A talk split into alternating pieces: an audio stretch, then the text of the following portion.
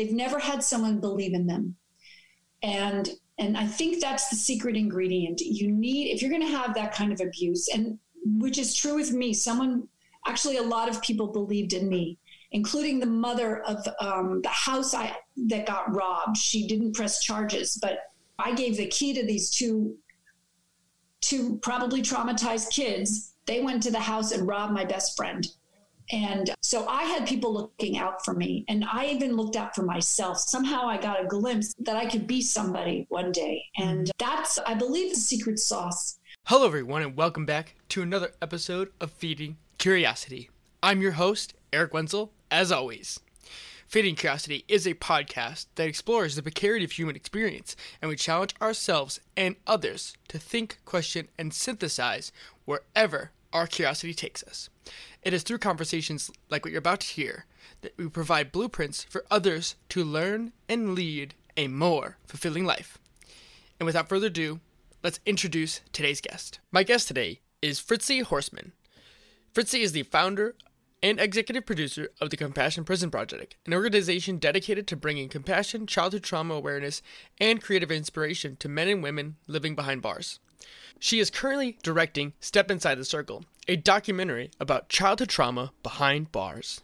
She produced HBO's The Defiant Ones, directed by Allen Hughes, which premiered July 9, 2017, and has garnered several awards, including IDA Best Limited Series NAACP Outstanding Director in a Television Movie or Special, Grammy for the Best Music Film, and was nominated for five Emmy Awards, including Best Documentary.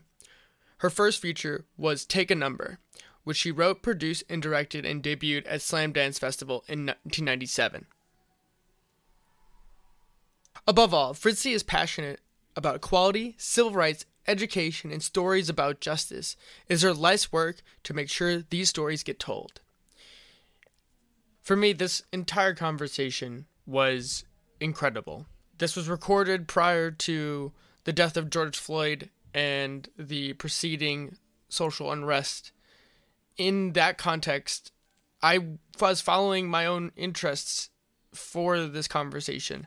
The introduction was made by Corey McCarthy, who is also on this podcast. And if you are interested in more after hearing what Fritzi has to say, I highly recommend you check out his conversation. But to get back to Fritzi and her mission in life is her emotion and her compassion to helping other people who have never felt seen or have always felt less than is incredible.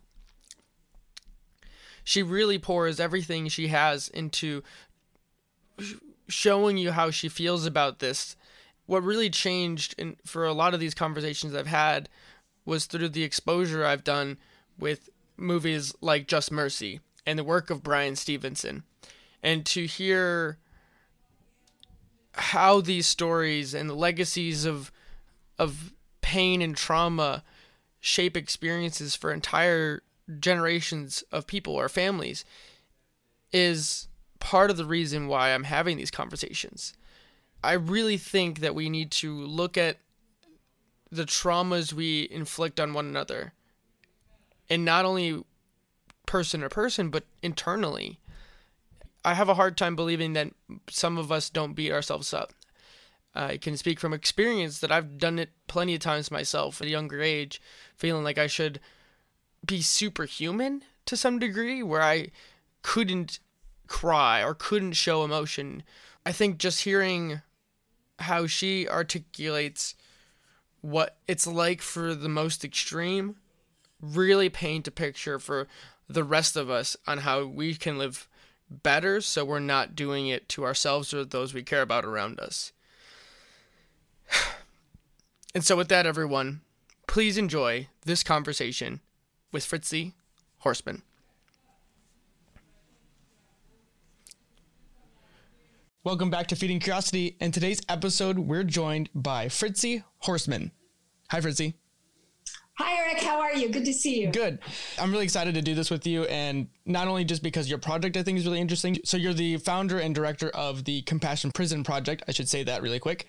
And I, I just really think it's an interesting project, not only to highlight something that a lot of us kind of consider black or white. Also, in the unique situation that we're all in, given COVID, I think we can do a lot to learn from just the lessons you get to learn there and how to. This is going to sound grandiose, but build a better society realistically. And so I'm just really, really excited to, to be here and to, just to talk about what you you care about and it teaches the world, hopefully. Yes, and it's not grandiose, Eric. this is actually, I believe, what all of us want. I mean, I believe this is a, a longing. The song, it's the song that's in our hearts. We want to feel like we love each other. We want to feel like we're in this together. And, and in truth, we really are. If we don't take care of our planet, if we don't take care of each other, we're running into a wall head on really fast. And I think my approach is global forgiveness. I think that's what I'm starting to understand. Mm-hmm. My message really is is how how much resentment are we holding on to? And we can see it in the prisons in the United States. We can see we can see our hearts based on and it just makes me cry. It's like there was what is in our hearts right now is resentment and anger and we're not taking care of each other. And if we have 2.3 million people in prison, something is really wrong. I think we forgot we've forgotten to include our hearts in the way we're we're doing policy and that we're doing society. I think the hearts the heart has been forgotten and I think it's time to reclaim our hearts and I think the way we do that, I think the first thing we have to do or I offer to all of your listeners is that we start forgiving ourselves. And what happens when you forgive yourself? I don't know if you have you forgiven yourself. I've tried to. I, I, I really have. I, I, I remember being high school is a really tough tough time for many people, and I remember going through points where I was just mentally beating myself up constantly, saying you're not good enough or you'll never be like someone else or whatever it is. You know, I'm I'm very intellectual across the board. And then because I wasn't really into sports, I put myself in a box and said I would never be athletic. And it took a really long time to, to, to like unpack those things. I kind of assumed I was going to be a certain way or a certain type of person in quotes. yeah. So you're Eric. You're the beautiful Eric.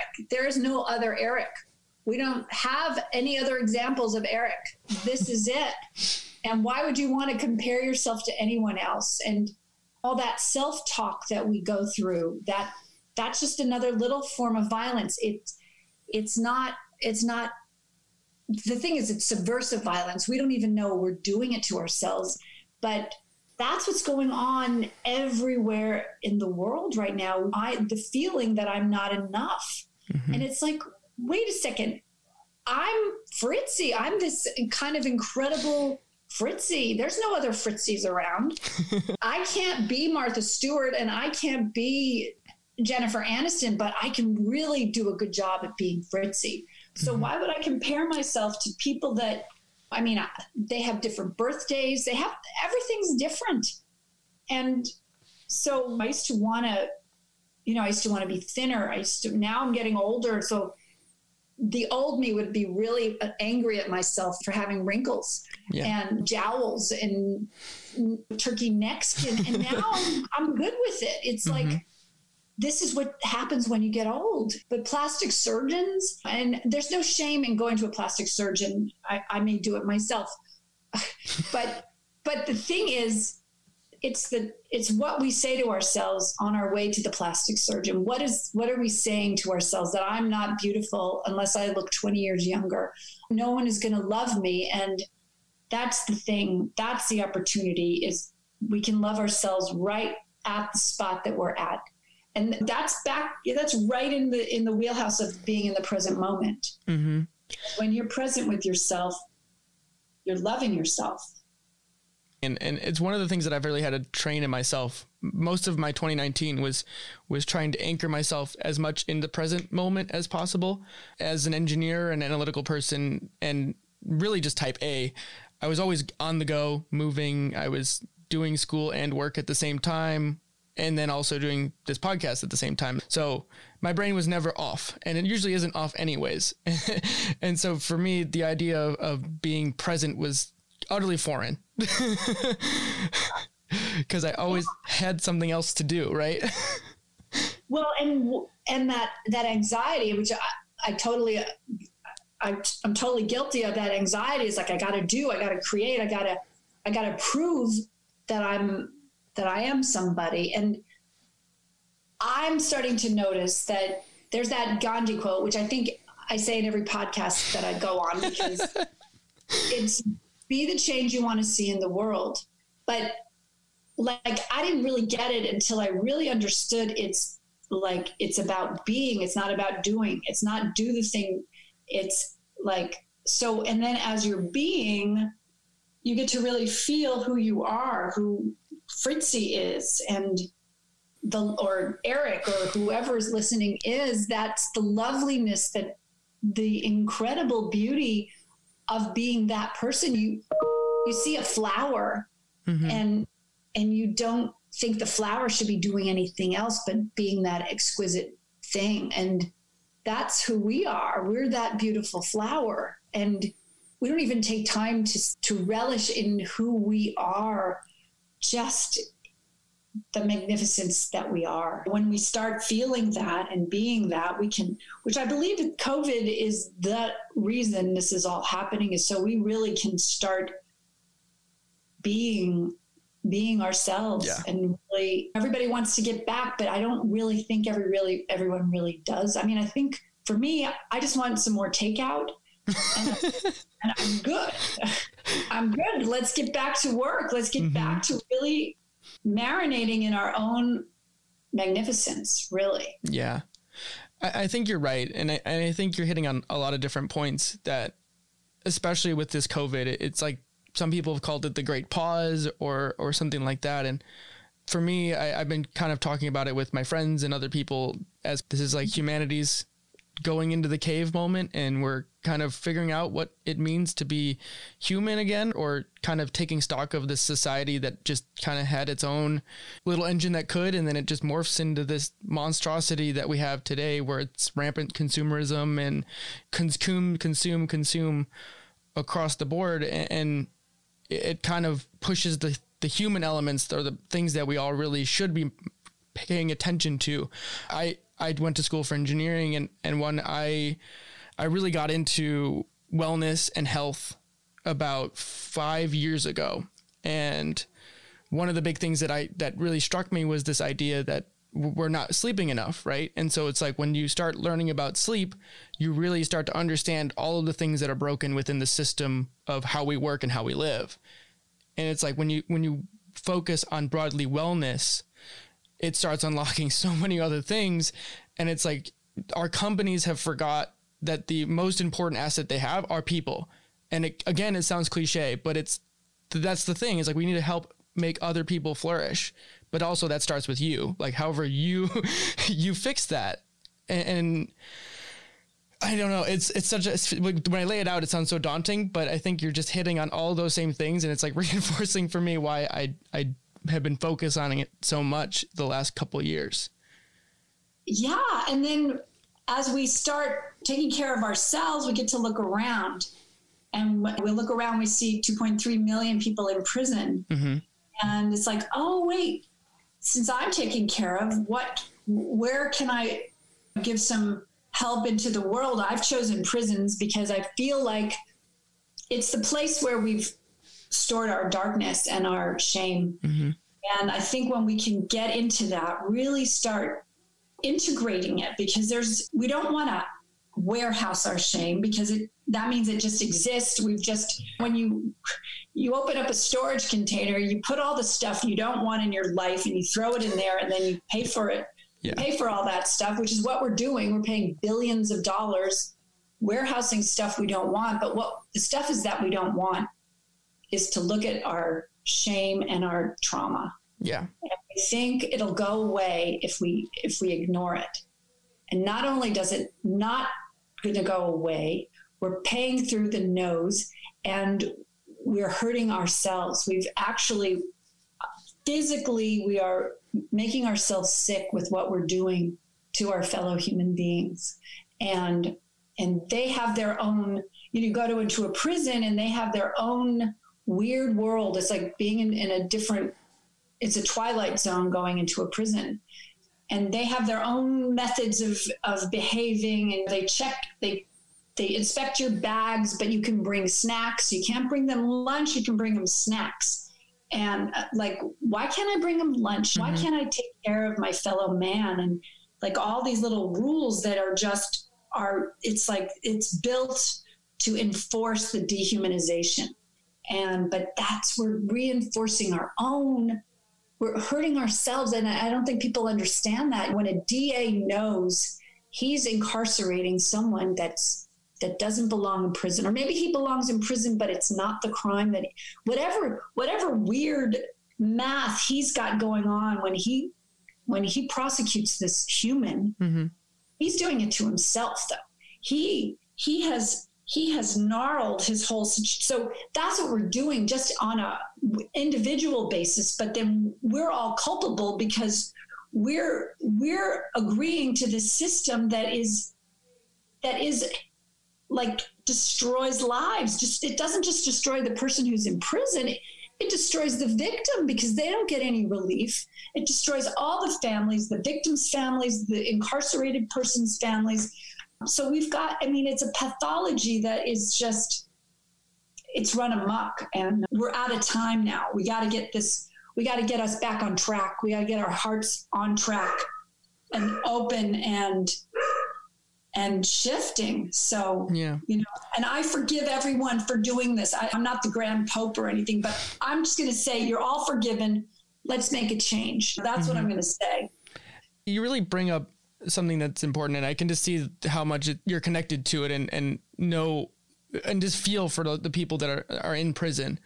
Like for me, I, have listened to a, a, lot of different podcasts, and, and some of them have been with maximum security inmates, and I even had Corey on my podcast, so I've talking to him, and then I know I'm familiar with Catherine Hoke's work from Defy, so I, I know a little bit about the movements going on around prison and, and just kind of thinking about it. Like one of the big movies that really shifted me was Just Mercy.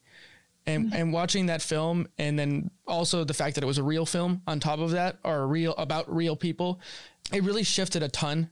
Just thinking about like the psychological impact of being not only an inmate, but like a guard inside of a facility like that. Like there's like a skewing that happens when you're around the worst possible thing that can happen. And what I'm talking about is the death penalty for those who are not familiar. And, and the, the scene in that movie that shows, it doesn't show anything, but just the emotional impact of that scene was really powerful.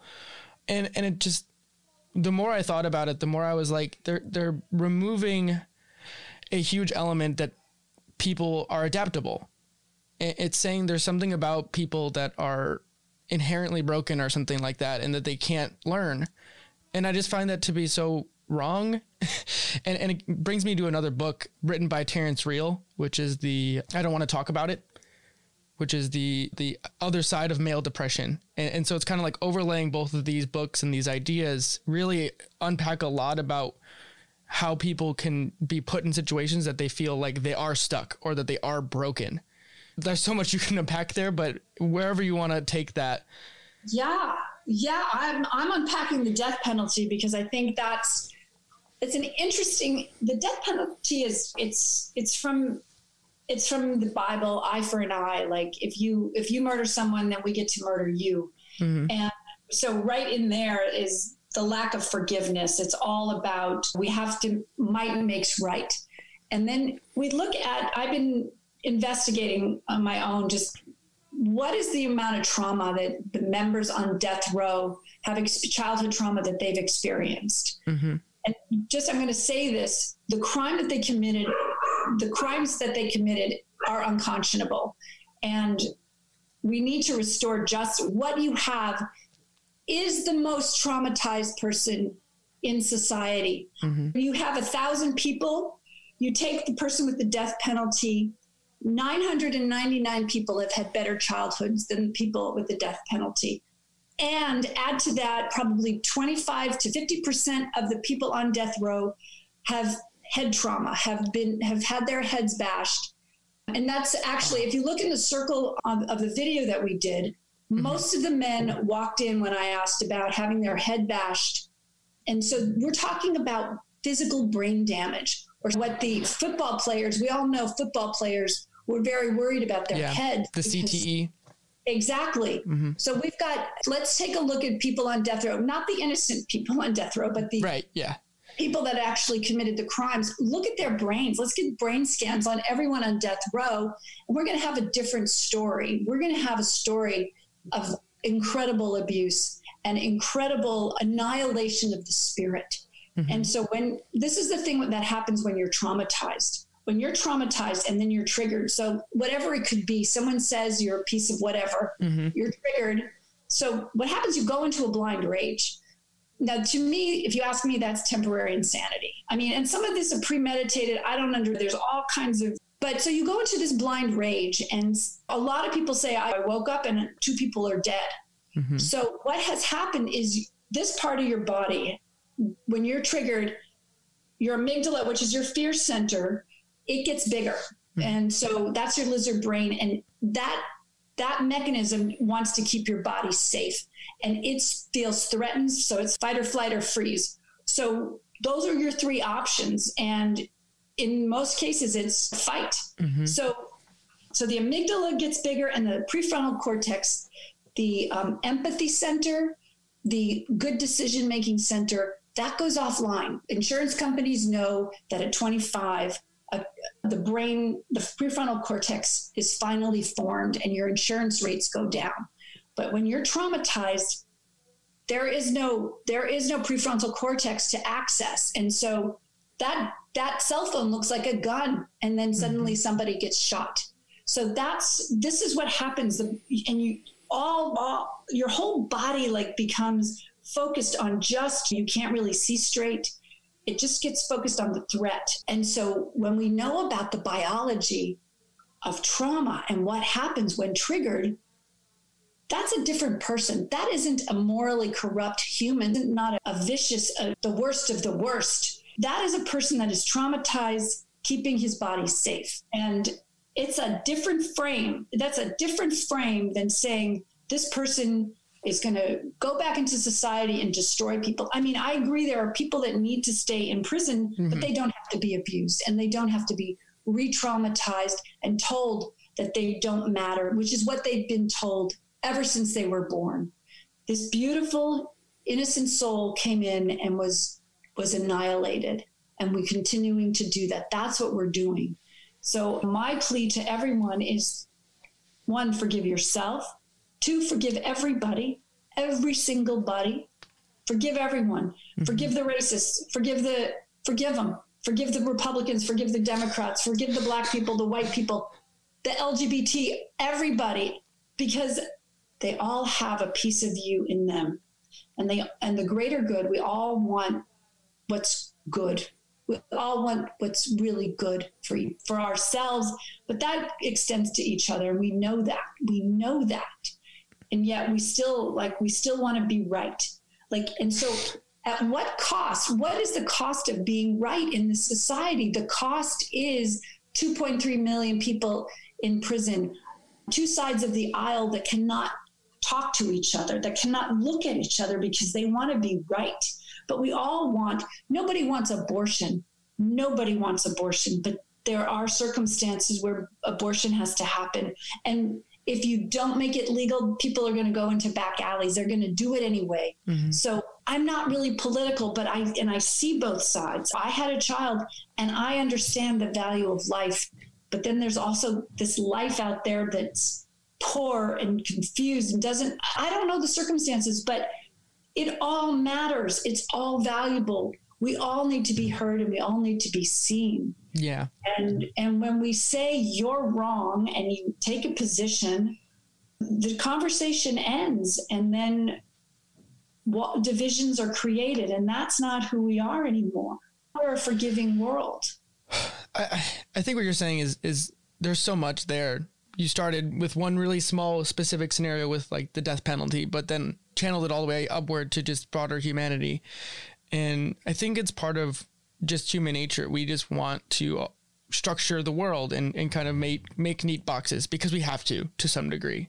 And as much as it would be nice to just put things in box A and box B, it's just not the case. At least not for everybody.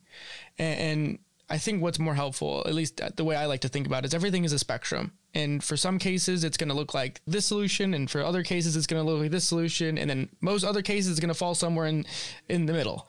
And and, and it's really a struggle for when you can see why both sides have points to be made, but then also it's like you're throwing out half of the solution. I, I guess from here, I, I, think would be the best part to just be talk about childhood. You've talked about trauma, and I remember reading about this, the ACEs test, and yes. I and I think it would be really good to just kind of unpack that and to kind of just talk about what that test can mean for people. So childhood trauma. So an ACE test is adverse childhood experiences, right? Mm-hmm.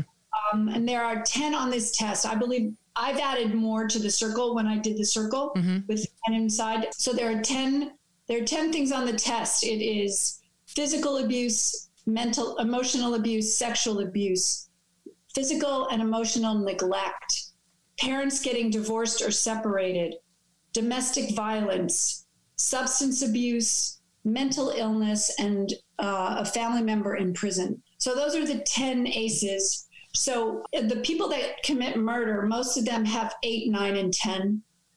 And most of those people have had are the one out of a thousand that have had the worst childhood ever.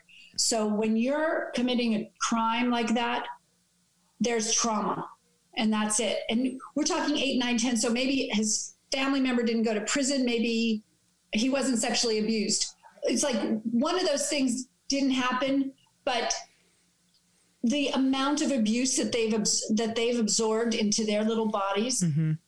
will would blow your mind. So here's the difference of, from what I'm seeing, and even Oprah says this is this is true. The people that go to prison and they haven't been seen. I mean, I, I'm not going to say this is, but people have. There's an element of someone who doesn't. They've never had someone believe in them, and and I think that's the secret ingredient. You need, if you're going to have that kind of abuse, and which is true with me, someone, actually, a lot of people believed in me, including the mother of um, the house I, that got robbed. She didn't press charges, but I gave the key to these two, two probably traumatized kids. They went to the house and robbed my best friend. And so I had people looking out for me, and I even looked out for myself. Somehow I got a glimpse that that I could that I could be somebody one day. And mm-hmm. that's, I, I believe that's the secret sauce. So we've got 2.3 million people in prison right now who, who never really felt that they mattered. And that's, that's the first lie that, that was told to them. And then all the other lies. And, but you see, they were, they were told they weren't mattered and then they were beaten up and then they were abused and then they were sexually abused and their dignity was taken away. And, and then violence became normal. Violence became the way of life. Mm-hmm. And then you go out into the street and you don't have anyone looking after you. Your mother's addicted or whatever the story is.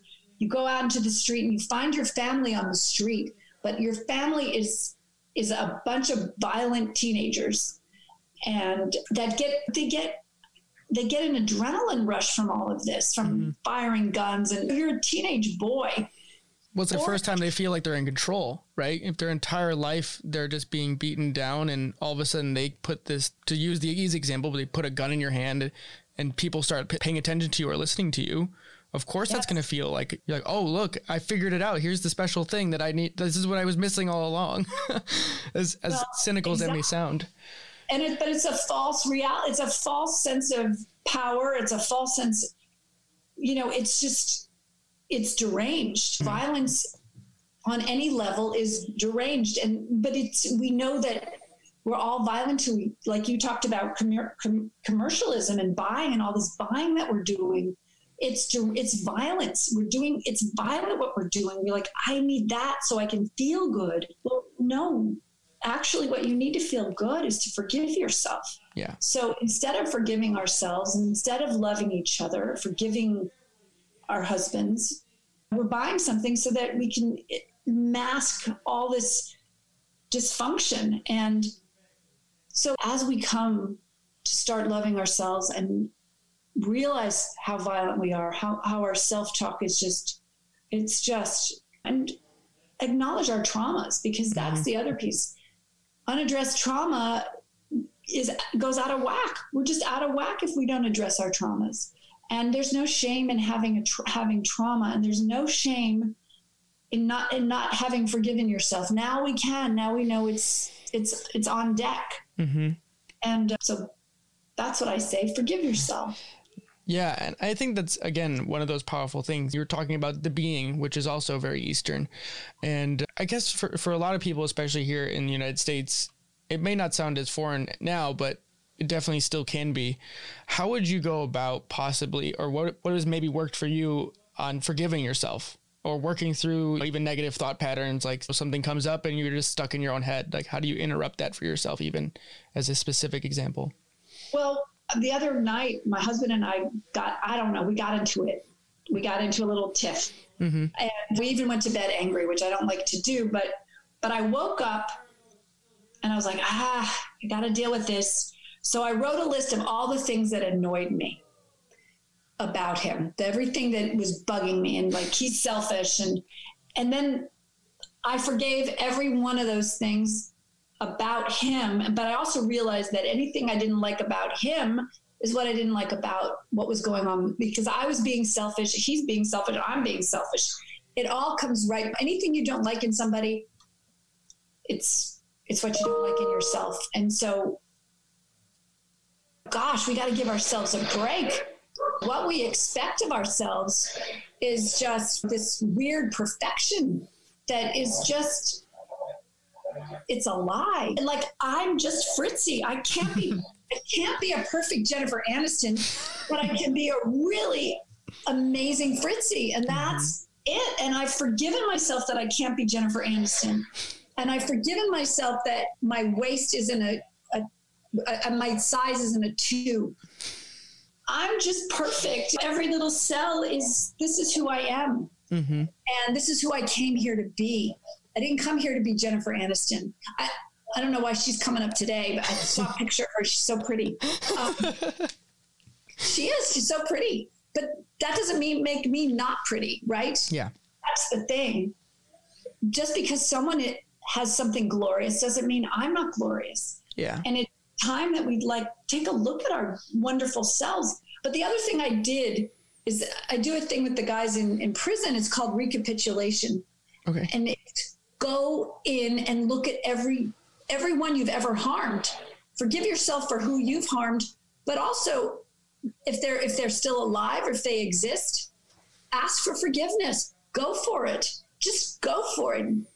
Make balls to the walls. Let's get this done. Let's get this forgiveness out of the way so we can start healing. Because this is what's this is what's these are the hanging chads that we're not addressing. And this is our opportunity. This is our opportunity to just like just be in our glory. And this is our time. And mm-hmm. this is why we have COVID. The COVID is to say, look how amazing you are. But stop all this. Stop all the nonsense. Stop buying all this crap. You don't, it, half of it just goes in the, it's like a revolving door. I mean, I look at people's garbages. It's like, what are they throwing away? Our neighbor could use that. So it's like, let's be conscious about what we're doing and how we're if we're going to eat meat let's be conscious about it. if we're going to mm-hmm. grow a corn let's let's not use chemicals and, and pollute our food supply let's be kind to ourselves and and then forgive monsanto we got to forgive monsanto we got to forgive them but we can't use them anymore that's just ridiculous right but it's all those things it's all and we we got to fight for justice but if you're fighting look there's somebody, there's an enemy, and we got to stop making enemies out of each other. Yeah. You know, stop the enemy, stop the othering. Even though it's it's for for good, it's still an othering, and mm-hmm. And then we have more to forgive. So let's stop creating enemies. I think, again, you, you have this way of, of speaking that starts at the personal and then and then expands outward to a higher level. It's it's really interesting to me because I, I totally get it, and, and the what kind of comes to mind when you when you talk about this is this the idea of basically self awareness of of building this uh, ability to look at your own life as an observer to some degree and say, what am I doing? Is this actually helping or hurting, uh, actively hurting? And really, the biggest thing to do then is to just let it go.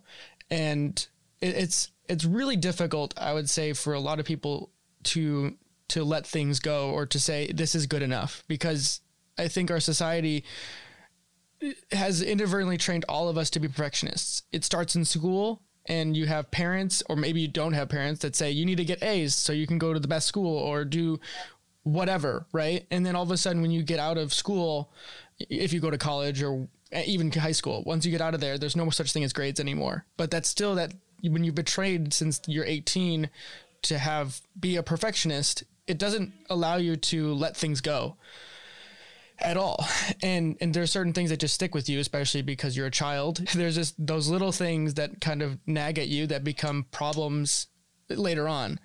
And, and so like one of the things that I like to think about is that sometimes negative traits that we are learned behaviors are rewarded by society. So workaholism is rewarded by our society. Big, big form of violence being a workaholic. And uh, I'm the first one to say I'm one of them. I'm high, I'm Fritzi, I'm a workaholic. But it's violence because there's a underneath that is that I'm not enough and who I am is not enough. I, I worked in the film industry for years and there was a guy, he's like, yeah, I worked 18 hours yesterday.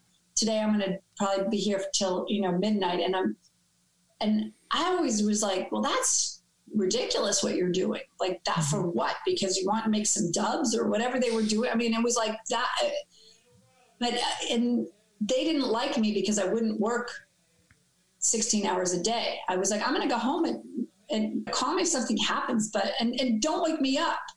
But, you know, I was that kind of person and they didn't like that. And they, it was really unfortunate because they were so close to my house. But workaholism is, is, is violence because we're not, we're not, actually, we're not allowing ourselves to feel. And, but that's the thing is we don't want to feel mm-hmm. and we're afraid we're afraid of our trauma we're afraid of of feeling feeling less than. Yeah. But the only way we can get through is to stop. We got to stop and start forgive just forgive yourself today. Just put it on your list. The first thing instead of brush teeth forgive self. Then, you know That's and so then at good. the end of the night i will i've been waking up and i i've been waking up every morning lately and i'm saying hi beautiful. I say that to myself now and it just, it's like, wow, look how much I like myself. I'm just kind of so proud of myself that I have started really liking myself. Mm-hmm. And I think this is available to all of us. And once we start liking ourselves, there's room for everybody else to to flourish. But we don't have to be Jennifer Aniston or I don't know who's the skinny one now, but whoever that skinny one is right. that I can't be. You don't have to be her. What just popped in my brain when you just said the high beautiful was with the release of the 100th episode from this week, I've had the hardest time. And in general, I don't take compliments well. I can't compliment myself for anything. Even though this project is completely self motivated by me, no one is telling me or paying me to do this thing. I do it because I want to. But then when people tell me, this is so cool that you've been able to do this, I immediately say I, I try to push it away and say nope I can't take any credit for it. And I, I don't know where that comes from but the the ability to take any sort of compliment is really difficult for me. Okay here's the thing about that. So when someone gives you a compliment like Eric like here this is my feedback for you. You're very you're analytical you're really smart you're like hyper aware and you're really sweet. So I'm putting out, I'm loving you in this moment. You're a gentle soul too. I'm loving you in this moment. And if you don't accept it, I don't get the I don't get the gift of loving you. I don't get to feel what my what my generosity and my spirit wants to impart to you.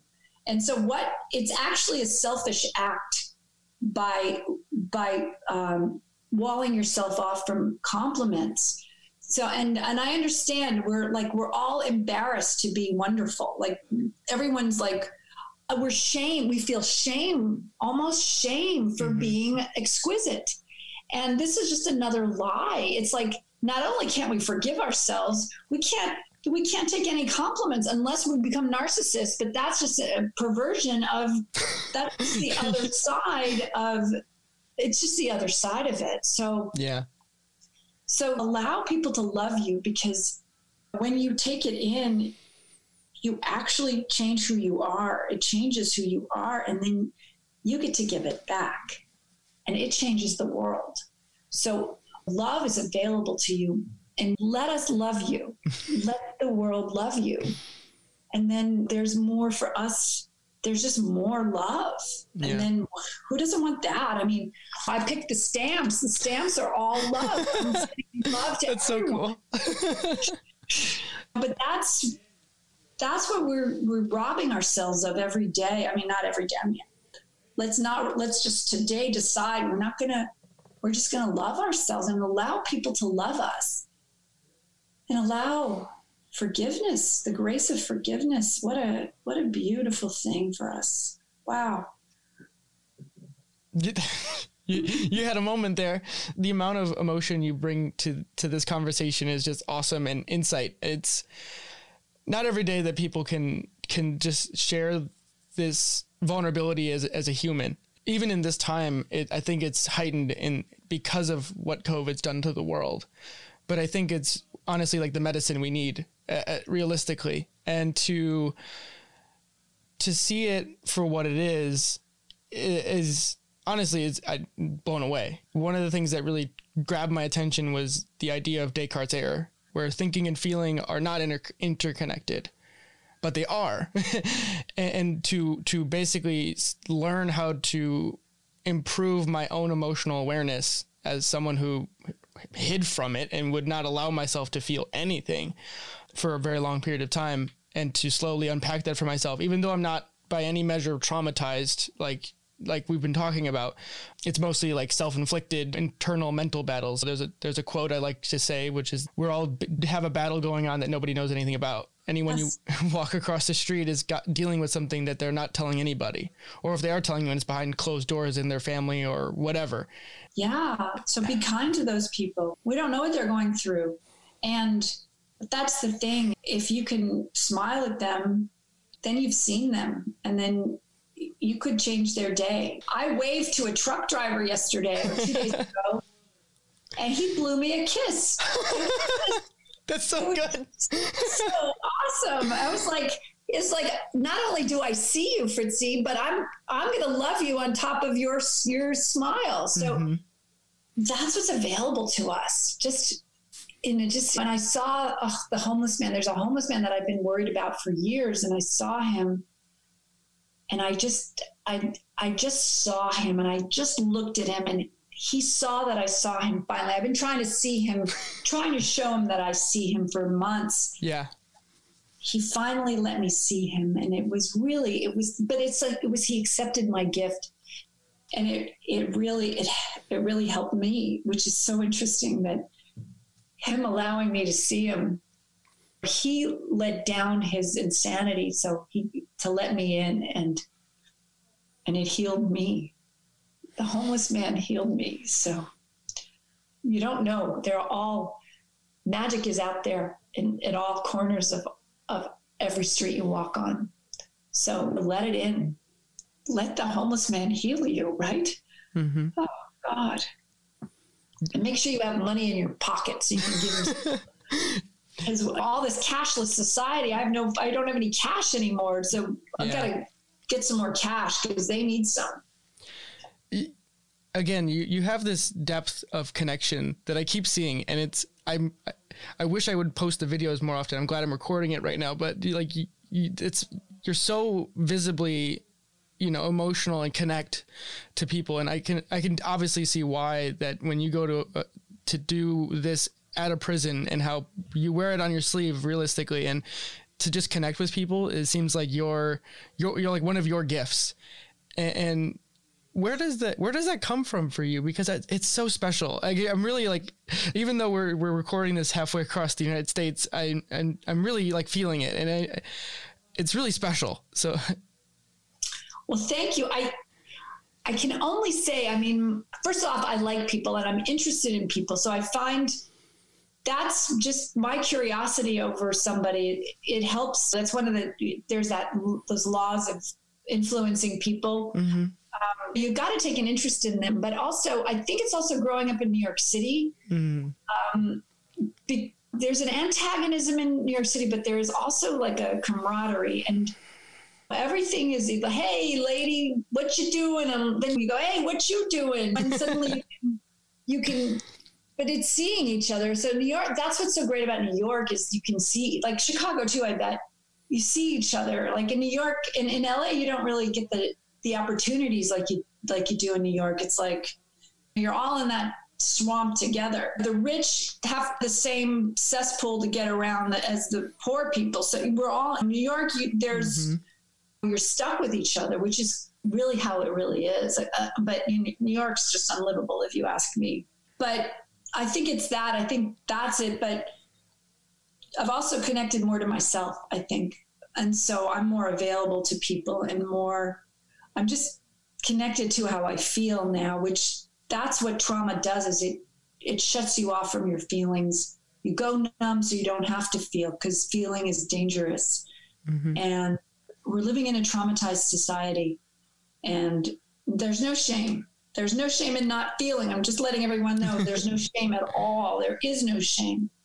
There's accountability but there's no shame. But being accountable is being vulnerable because you're saying i did something wrong i did that or i did that act Mm-hmm. I did something that may have hurt somebody. Being accountable is being vulnerable. And it's, it's a lot to ask. And we're all up for it. We're up for the task. So there is no shame, there's accountability. I hurt you, I'm sorry.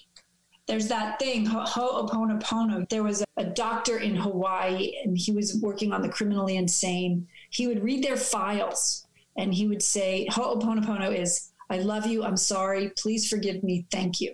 Wow. He would say it over and over. And by feeling these, just through their files, he would heal these people because he didn't see a separation. He saw himself as his as his clients. And that's part of what we did in the circle that day. We did Ho'oponopono. I love you. I'm sorry. Please forgive me. Thank you that's another video we're going to be releasing soon. The first one, though, we're doing the symptoms of trauma. That's next. So we can really educate the public about what trauma does to the brain, body, and spirit. Mm-hmm. And there's no shame being traumatized. That's the thing. That's the thing that, because when you're traumatized, you feel shame. And what you're feeling is the shame of the person who's traumatizing you.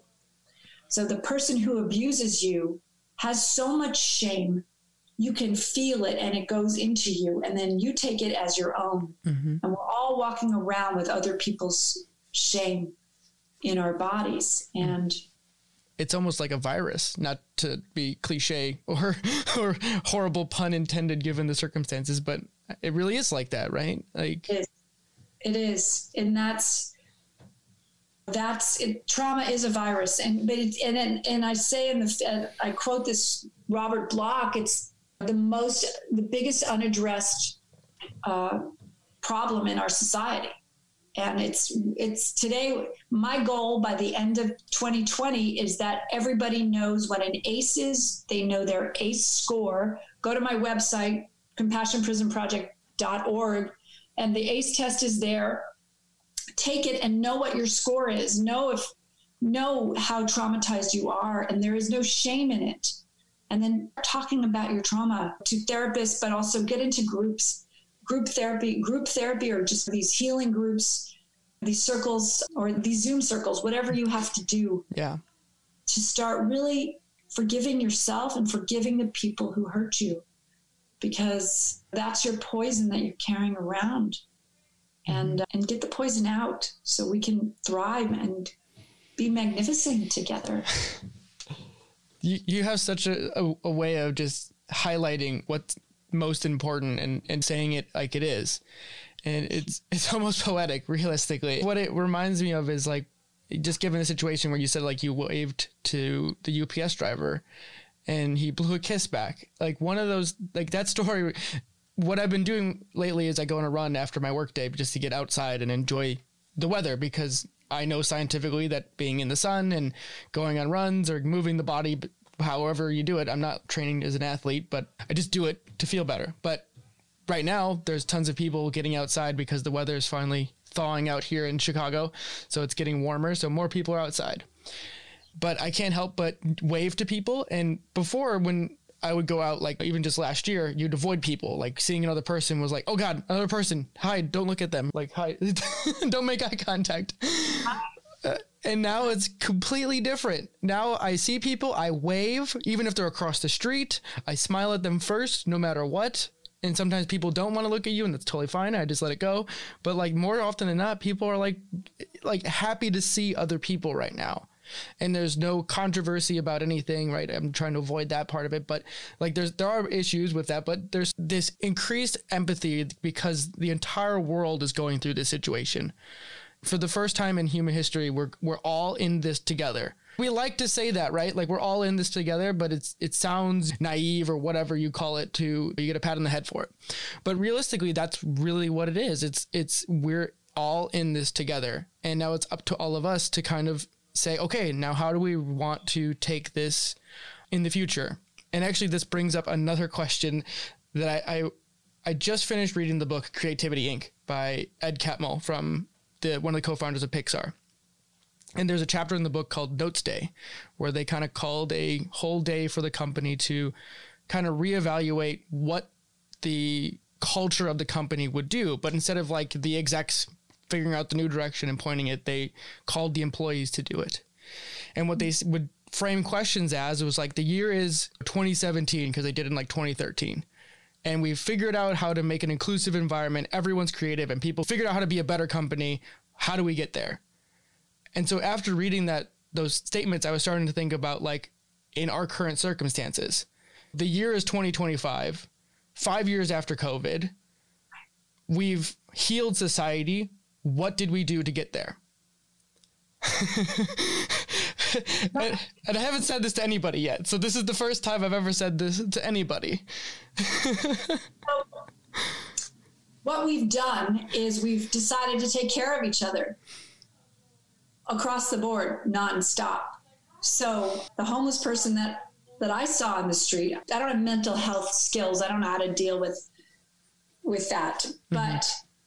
He's no longer there because he's been someone has been taking care of him. He has a place to live, and the neighborhoods that are impoverished have been have we've all gotten together. We've done an extreme makeover across the United States, and really started taking care of because we're all like you said we've always been in this together years thousands of years we've been in this together and we forgot when adam took that bite and we decided there was shame, we forgot that we were in this together. We created separation, but we've always been in this together. And we really want to be right, but we for, we decided 2020 we decided that right wasn't important, that forgiveness and love, compassion and kindness trumped everything. And what it what a miraculous year 2020 was. My God. My God, all the schools we all chipped in. We all saw the, the kids that needed more help. We made sure that their needs were taken care of. Christmas was a whole new story. One of the guys in prison, they used to sit around. They were so poor. This is a, this is a story he told me. They sat around a pot that was covered, and they it was called. They wished that a turkey would appear in that pot. It never did, but it it helped distract them from the sadness that they had that they didn't have a turkey on Thanksgiving. And I don't know if that's what's necessary, but the fact that somebody in this country feels a lack means I'm not whole. Like I'm responsible for that turkey. Like that's to that, it's to that level that we need to get. Like, let's take responsibility and be accountable. I, here it is. There is no shame, but we're accountable. Mm-hmm. We we really messed up, but right now we know better. So let's take accountability. Let's let's start. Let's galvanize each other and really support each other. I mean, I I have to write all the, the 235 men. I'm writing up a, it's called a chrono so that they can put it in their file that they participated in this day and they made a difference. Mm-hmm. And then I was like, oh, but not only that, they're compassion ambassadors. Like, and so I'm like, I'm going to go to Staples and get them a big certificate and just really honor them. And I just felt like, oh, and I need to write them a thank you note. It's like, how can I honor these men? I'm just so grateful for them showing up and showing their courage. But I mean, it's like that's all I can do. I can't even bring them snacks. I brought them, I brought each of them two donuts on the day we filmed. So they that's awesome. that was 500 donuts I had to pick up at five in the morning. That's the thing is I'm making sure I can take care of those guys as much as I can and honor their spirit and honor what they gave to me. I mean, what they gave to me was is just it was the biggest gift, one of the biggest gifts I've ever gotten in my life. Mm-hmm. And uh, I will always be indebted to those men. And, uh, and I hope I get to see them outside. And Howard, that old man, the one who said that was his favorite day of his life. I mean, I just can't wait to see him again and bring him. He likes potato chips. He crunches. He was eating during the interviews. I was like, oh, but I love him so much. I just want to bring him like a case of potato chips. Well, I mean, if anything, you can give give them this audio, and hopefully they can listen to you say this. But the the other part of this too is that I think you did give them the biggest gift that anyone ever could. You you saw them for humans, and you let them share their story that I don't think almost any of them ever would have thought they'd be able to do. Like now, here here their words and their experiences are getting out in the world, and and they make a difference.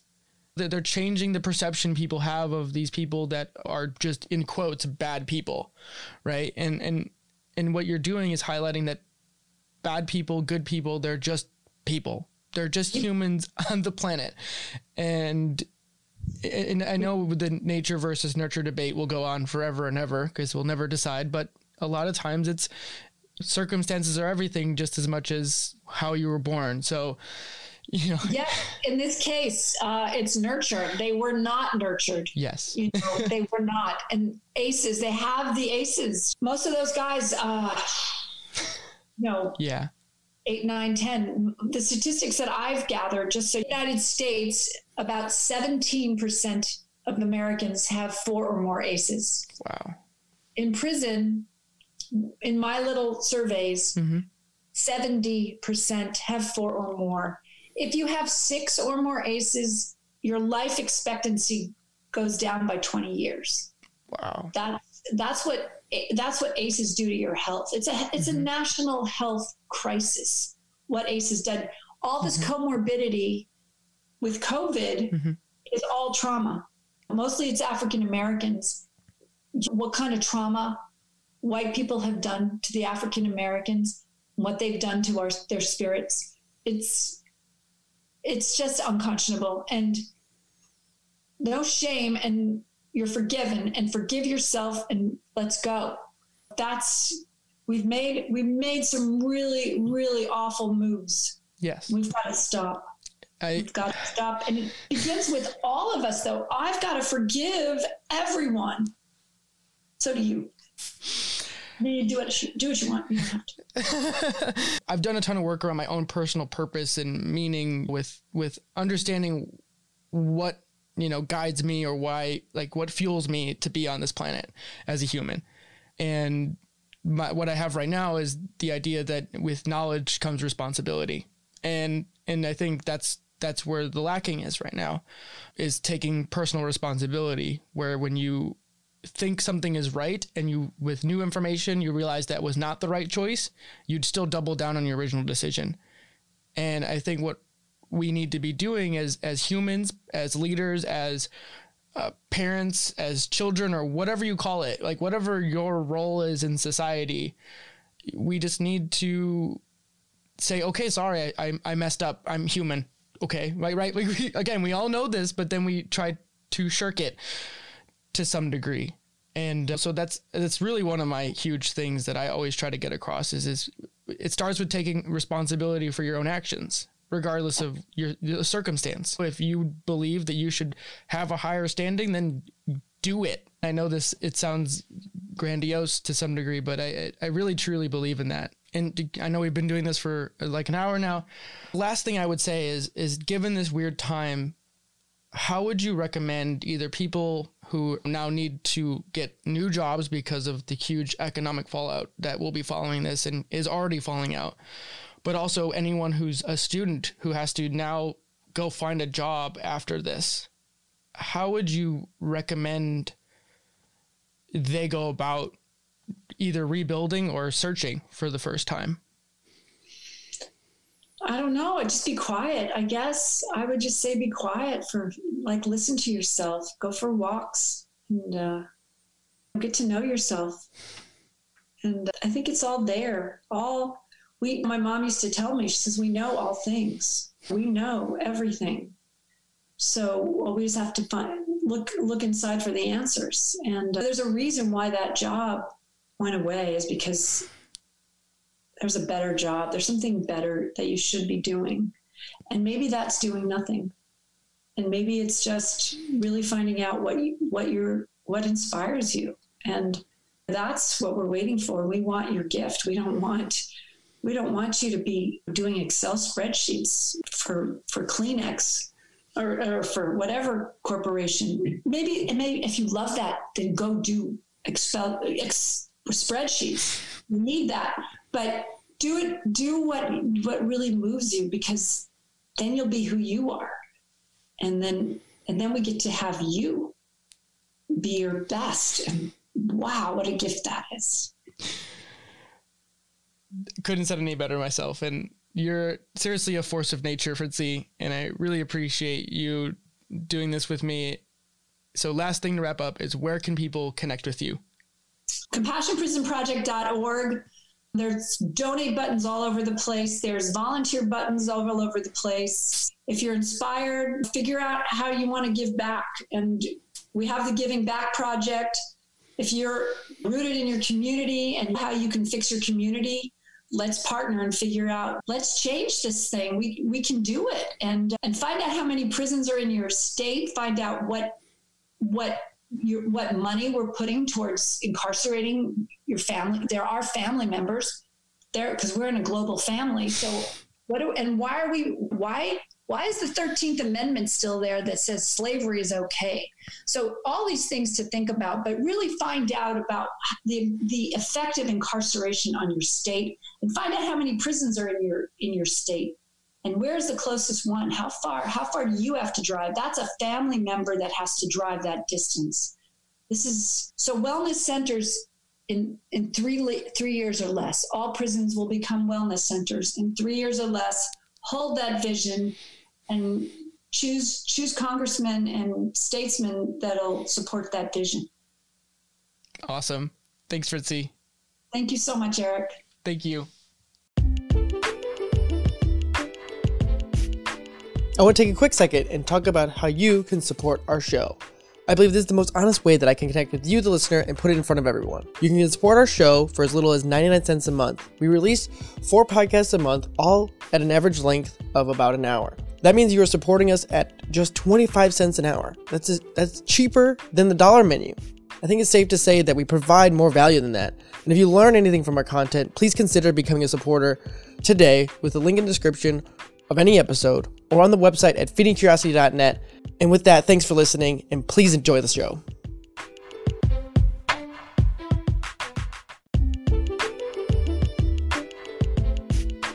Thank you all for listening to this episode of Feeding Curiosity. I hope you all learned something, or at least got you thinking. If you want to dive in deeper, please head over to feedingcuriosity.net to find related links or just more podcasts and blogs that we've posted there. On top of this, please consider subscribing to our newsletter to stay up to date on the latest happenings on the website. Thank you all for joining me one more time, and we'll catch you all in the next episode.